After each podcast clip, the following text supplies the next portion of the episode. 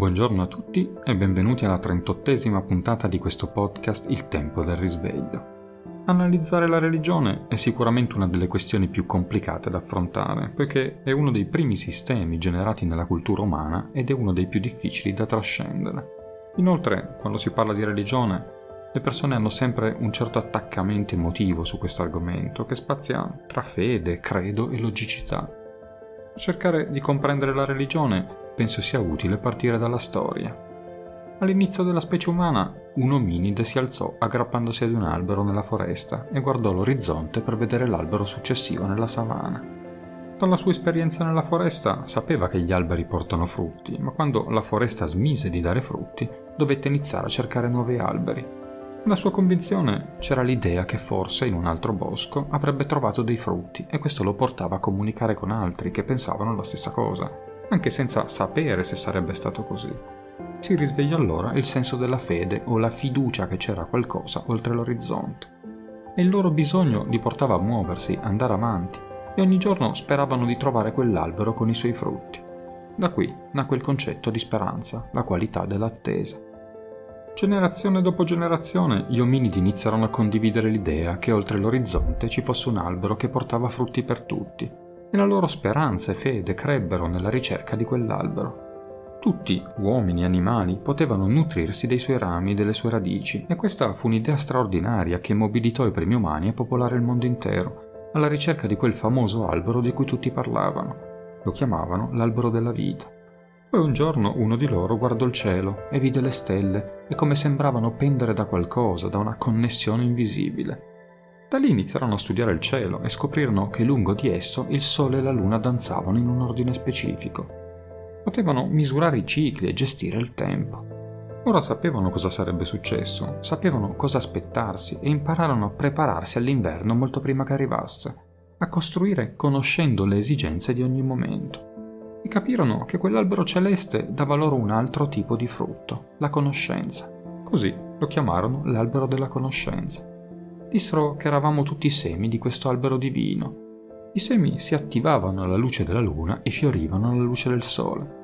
La fede e la speranza furono depositate nel cielo e nei semi d'acqua che ne scaturivano sotto forma di pioggia. Così l'acqua divenne veicolo di vita spirituale. Dove c'era un'oasi, un pozzo di acqua fresca, ci sarebbe stato un luogo sacro. E i popoli in via di sviluppo iniziarono a proteggere questi pozzi di acqua fresca e pura, costruendo intorno a loro templi, prendendosi cura dell'acqua che veniva dal cielo e rimaneva sulla terra. I paesi circondavano le cisterne e condividevano l'acqua in comunità. Erano tutti uniti, collegati all'acqua e alla vita che da essa emanava. I sciamani saggi descrissero le qualità divine dell'albero della vita e delle sue acque interne, delle stelle, del sole e della luna, e durante tutto il periodo dell'Olocene svilupparono diversi modi di raccontare i loro attributi.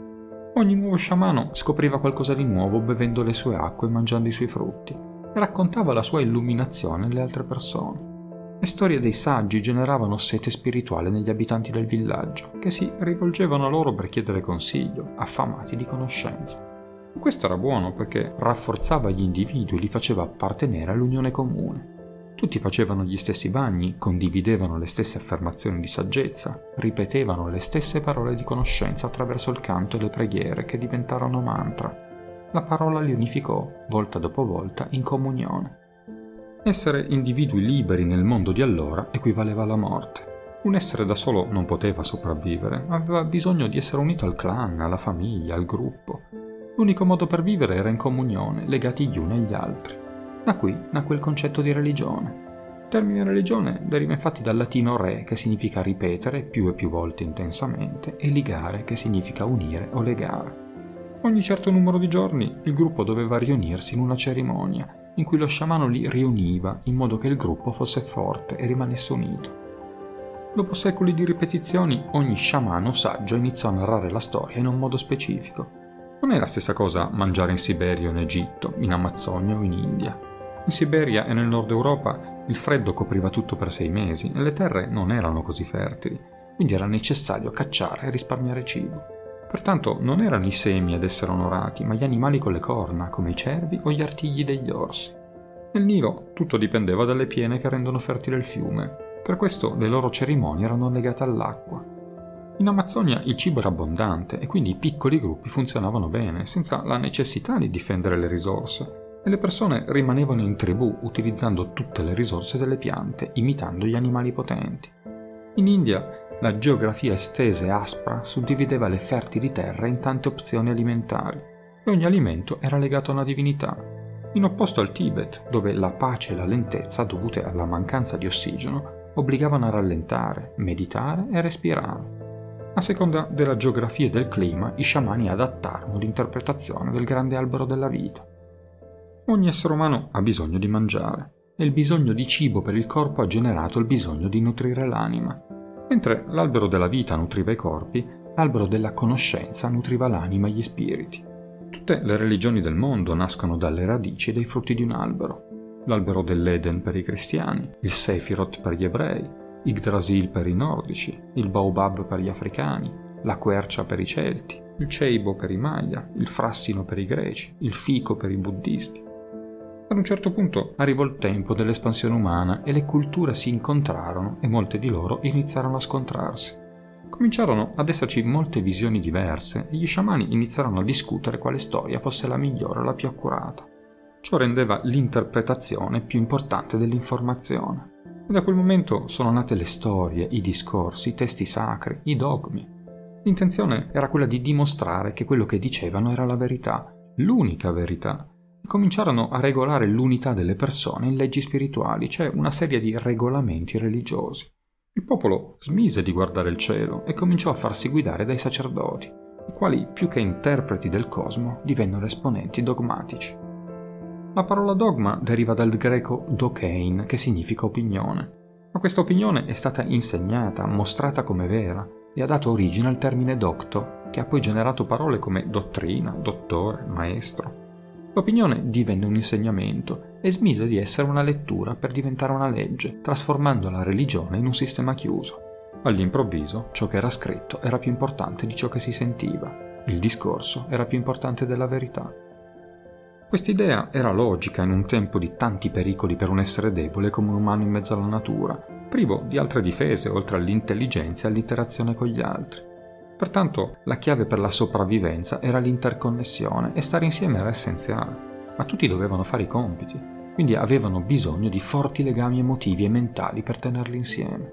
Questo creò la moralità, cioè le regole di abitare un luogo, che portò all'idiosincrasia che nella sua accezione linguistica indica il conglomerato di idee e concetti che governano un gruppo. E questo diede origine alla cultura, cioè alle tradizioni cicliche che un clan o una città ripete, mantenendo quell'unità sotto forma di celebrazioni e feste.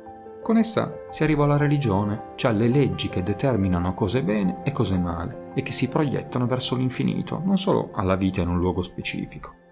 La religione unificò cultura e moralità con l'idiosincrasia e generò un mix di immagini attribuite a totem di poteri o eroi, producendo entità degne di essere adorate, prima nella natura tangibile e poi nel cosmo intangibile. Per questo le prime religioni parlano di esseri divini con attributi di animali, montagne fiumi, e nelle ultime religioni queste entità sono umanizzate ad immagine e somiglianza di personaggi della storia. Tutte le religioni che sono sorte nel mondo sono state quindi un meccanismo, uno strumento di sussistenza, che hanno aiutato clan e civiltà a creare forti legami tra individui oltre la vita.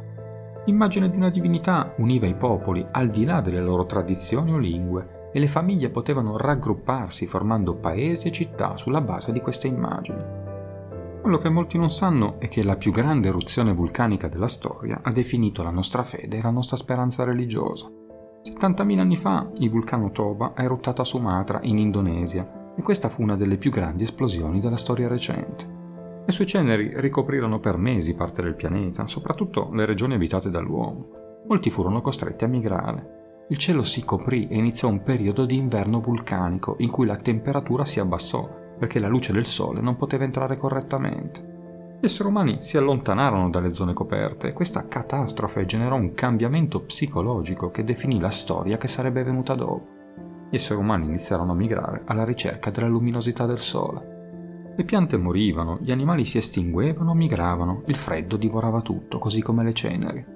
Nonostante molti siano riusciti ad adattarsi e rimanere, la maggior parte fu costretta a spostarsi nella ricerca del sole. Il trauma del vulcano è stato registrato nella memoria dei 100.000 umani sopravvissuti, che hanno ereditato questa paura dell'oscurità, cercando la luce divina che dava calore e nutrimento.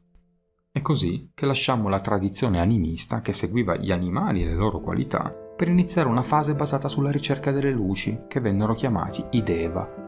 Il termine Deva deriva dalla parola indoeuropea Diu, che significa risplendere, illuminare, nome con cui veniva riconosciuta la luce del sole. Tutti i Deva insieme costituiscono quello che conosciamo come il piano divino. Un Deva è una parte della divinità ed infatti la parola ha la stessa etimologia. Diu, Dieva, Deva, Devi, Devinus, divino. Questa è la stessa origine etimologica che racchiude la parola devoto, cioè colui che segue una luce, la parola divinità, cioè la qualità della luce, e la parola divino, cioè che trova chiarezza ed è stata trasposta in greco come Theos, che rappresenta la luce su qualcosa, come in teoria, oppure lo studio della luce, come la teologia. Theos diede il nome a Zeus, padre della luce e del fulmine. Zeus ebbe il suo omonimo latino dalla stessa origine indoeuropea, chiamato Div, suono che finì per allungarsi in Diu, quindi il padre della luce, Diu Pater, cioè Giove e dal latino è passato nelle lingue romanze come Dios, Deu, Deus e poi infine Dio. Tutte le parole sono quindi d'accordo su un principio fondamentale. Dio è luce, è chiarezza, è colui che tutto vede, e cioè il sole che è su tutte le terre, che regna su tutti gli dei, che vive e arriva ovunque. Dio è la luce, e quella grande luce viene dal cielo, Dio è in cielo e vive in un regno celeste insieme ad altre divinità, i Deva, cioè le luci, che sono i pianeti, la luna e le stelle. Gli antichi sapevano che c'era un grande Dio, il Sole, e un grande pantheon di Deva, di tutte le luci che lo circondano nel cielo e prendono il suo posto di notte per guidare le anime perdute. Per millenni l'idea di seguire le luci ha costruito storie e gli antichi narravano le gesta delle stelle alle quali davano dei nomi. Ciò ha portato alla generazione di divinità oltre la luce, per descrivere la luce che era all'interno di ogni cosa. L'idea che la luce discenda sull'albero facendo fiorire la vita ci fece immaginare che un giorno Dio avrebbe potuto nascere nella coscienza delle persone o incarnarsi in esse, e le tradizioni del Messia sorsero in ogni angolo del mondo. Così gli abitanti smisero di seguire i concetti della natura e iniziarono a progettare l'utopia divina dell'illuminato, del Messia, del Salvatore. In ogni religione è accaduto questo. I portavoce dei profeti iniziarono ad espandere il messaggio, a progettare quest'idea, dicendo che se non avessero seguito la parola sarebbero stati perduti, e crearono l'idea dell'inferno come controparte di coloro che non seguivano le orme del dogma. E per paura, fame, insicurezza o per obbligo imperiale, tutti iniziarono a seguirli. Sfortunatamente le persone iniziarono a considerare la religione come fede, ma la religione è solo un insieme di credenze. La fede non ha nulla a che fare con il credo. Qualcosa che era iniziato come un modo per comprendere e unire le famiglie è finito per essere un'imposizione ideologica distorta dell'idea originale. Da qualche parte, ad un certo punto, tutte le religioni sono nate come un processo spirituale, ma nella loro impazienza di organizzarsi hanno perso i fondamenti. Se guardiamo al mondo odierno, per la maggior parte delle persone la fede consiste nel fare accordi con il divino, se prendete le preghiere del mondo, il 99% riguarda dammi questo, dammi quello, proteggimi, salvami. Ciò significa fondamentalmente che la preghiera nasce dall'avidità o dalla paura. Questa è semplice sopravvivenza di base. Ogni creatura sul pianeta gestisce la propria sopravvivenza, ma solo gli esseri umani percorrono la loro sopravvivenza attraverso il paradiso. Nel momento in cui l'uomo è diventato religioso avrebbe dovuto essere la fine di ogni conflitto. Invece la religione è diventata la principale fonte di conflitto ovunque nel mondo. Ha preso il numero massimo di vite e ha causato la massima quantità di dolore sul pianeta per migliaia di anni. Questo perché una religione proviene essenzialmente da un insieme di sistemi di credenze. Credere significa che non sapete. Se sapete qualcosa non dovete crederci, semplicemente lo sapete. Che crediate che Dio esista o che crediate che Dio non esista, non c'è differenza, siete tutti sulla stessa barca. State credendo a qualcosa che non conoscete. Nel momento in cui credete in qualcosa potete andare in giro con un certo livello di sicurezza, ma la fiducia senza chiarezza è un disastro. Questo è esattamente ciò che vedete nel mondo di oggi. Il conflitto nel mondo è sempre stato tra il credo di un uomo e quello di un altro. Nel momento in cui credete che la vostra strada sia giusta e qualcun altro crede che la sua strada sia giusta, prima o poi siete destinati a scontrarvi. Spesso le persone pensano che la religione sia in contrasto con la spiritualità, con la ricerca interiore, ma questo non è vero. All'interno di ogni religione è insito un barlume di spiritualità. Se guardiamo la definizione accademica, la religione è definita come un insieme di credenze di natura spirituale che riguardano la causa, la natura e lo scopo della vita, che di solito comportano osservanze devozionali e rituali e spesso contengono un codice morale che regola la condotta degli affari umani. Spiritualità invece è definita come pratiche e principi relativi all'aspetto incorporeo o immateriale della natura. Il principio della vita cosciente, che riconosce che un essere soprannaturale e incorporeo sta animando il corpo. In breve, ciò che queste definizioni sottolineano è che la religione, nella migliore delle ipotesi, può essere in grado di fare della spiritualità una pratica, ma la spiritualità, che è il cuore della religione, non ha bisogno della religione per esistere. Inoltre, la religione può persino intralciare la spiritualità. Dobbiamo riconoscere che per molte persone la religione è stata un sistema di sicurezza, fede e speranza, ma per molti altri i difetti intrinseci nella religione li hanno portati a voltare completamente le spalle alla spiritualità.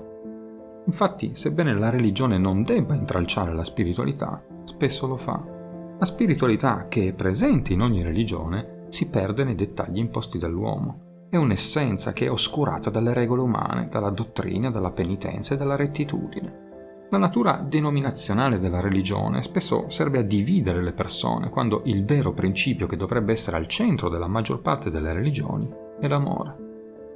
Nel nostro mondo di oggi è facile vedere che la religione è spesso diventata più una guerra culturale tra le persone che un mezzo per trovare significato personale, felicità e moralità. La religione è stata anche usata nel corso della storia per giustificare ogni sorta di atrocità, violenza e oppressione. La religione può essere ciò che ci mette in contatto con la natura spirituale del nostro universo. Può essere anche ciò che fa sì che molti di noi cerchino quell'essenza spirituale al di là del materiale. Ma può anche essere ciò che ci impedisce di trovarlo. Come una benda, i dettagli legati all'osservanza religiosa possono impedire a una persona di porre domande e quel che è peggio, impedire a una persona di comprendere che tutte le risposte spirituali vengono dall'interno. Purtroppo, quando le persone si impegnano in una religione, tendono a dedicarsi all'istituzione e perdono l'essenza di ciò che le attratte in primo luogo. Quando guardate a ciascuna delle principali religioni del mondo oggi, al centro delle loro dottrine trovate pace, amore e compassione è logico quindi affermare che per vedere così tanto combattere per secoli nel nome di Dio, qualcosa all'interno della pratica religiosa è andato drasticamente storto. Spiritualità e religione sono i due fondamenti che si è tenuti a seguire simultaneamente. Tuttavia, la spiritualità può esistere senza la religione, ma la religione non può esistere senza la spiritualità.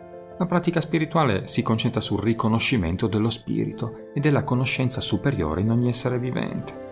È quindi facile vedere come una persona che è chiusa e confinata alla rettitudine di una sola religione, aderendo all'idea che esiste un solo vero Dio e una sola vera religione, non può essere veramente spirituale. La spiritualità è individuale e al di là della visione del mondo imposta dall'uomo. La religione invece è una pratica istituzionale della spiritualità, è inventata da esseri umani ed è composta da esseri umani, è influenzata da visioni culturali e in balia della percezione limitata e persino imperfetta della mente umana in balia della paura umana, dell'errore umano e del pregiudizio umano. Quando è permeata dalla visione umana del mondo, la religione diventa spesso uno strumento per proteggere il proprio interesse personale e il proprio stile di vita dagli altri. Diventa uno strumento di esclusione invece che uno di inclusione. La spiritualità può essere paragonata a un frutto e la religione può essere paragonata alla buccia di quel frutto. Sebbene sia la spiritualità che la religione siano parti del frutto, molte persone rimangono bloccate nella buccia e non passano mai alle verità e alle esperienze più profonde inerenti al frutto. Se siete abbastanza consapevoli, la religione non deve limitare o intralciare la spiritualità, perché una persona veramente spirituale cercherà il nettare spirituale insito in tutte le filosofie religiose. Come un'ape che vola da un fiore all'altro alla ricerca del nettare, una persona veramente spirituale può vivere tutte le religioni abbastanza a lungo da estrarre il nettare divino che vi è presente.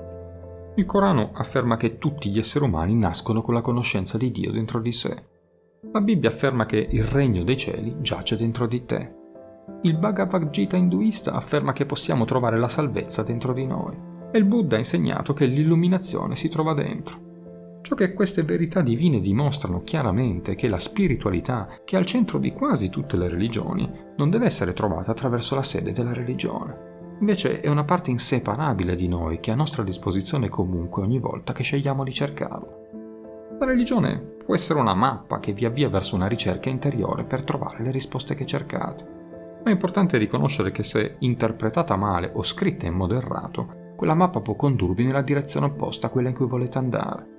Al contrario, se siete consapevoli che le risposte alle vostre domande sono sempre state nel profondo di voi, indipendentemente dal fatto che iniziate il vostro viaggio con una religione specifica o meno, potete approfondire la vostra fede e spiritualità individuali. Potete lasciare che la vostra spiritualità individuale, piuttosto che qualsiasi cosa al di fuori di voi, vi guidi come una stella porale verso tutto ciò che cercate.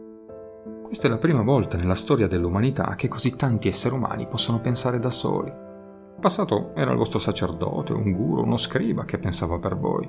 Non vi era permesso pensare con la vostra testa. Ora potete pensare da soli. Pensare per voi stessi significa che, a meno che qualcosa non sia logicamente corretto, non potete digerirlo. Nel momento in cui iniziate a pensare in modo critico, nella vostra mente sorgeranno delle domande. E se fate tre domande penetranti, tutte le scritture, le religioni, i cieli correlleranno.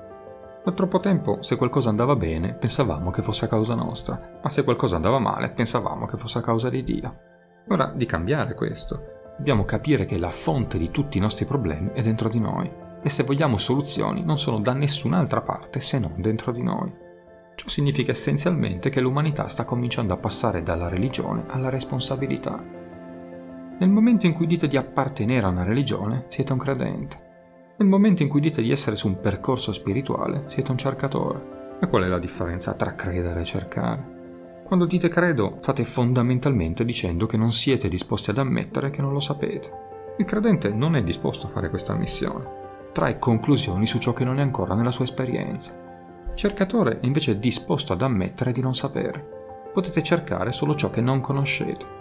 O in altre parole, i fondamenti della ricerca sono che vi siete resi conto di non conoscere la natura essenziale della vostra stessa vita.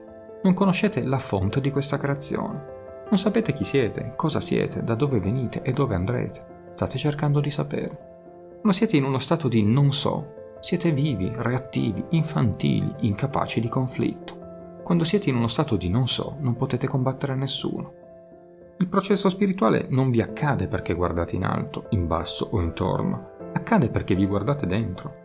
Il primo e più importante atto nel processo spirituale è essere assolutamente sinceri con se stessi ed essere disposti a vedere che quello che sapete lo sapete, ma quello che non sapete non lo sapete. Non importa chi ha detto qualcosa, se Gesù, Buddha o Krishna o chiunque altro, forse stanno dicendo la verità, ma con tutto il dovuto rispetto per loro non lo sapete, non l'avete sperimentato o visto. Perché non essere sinceri che davvero non lo sapete? Non lo so è una possibilità tremenda, è la base della conoscenza.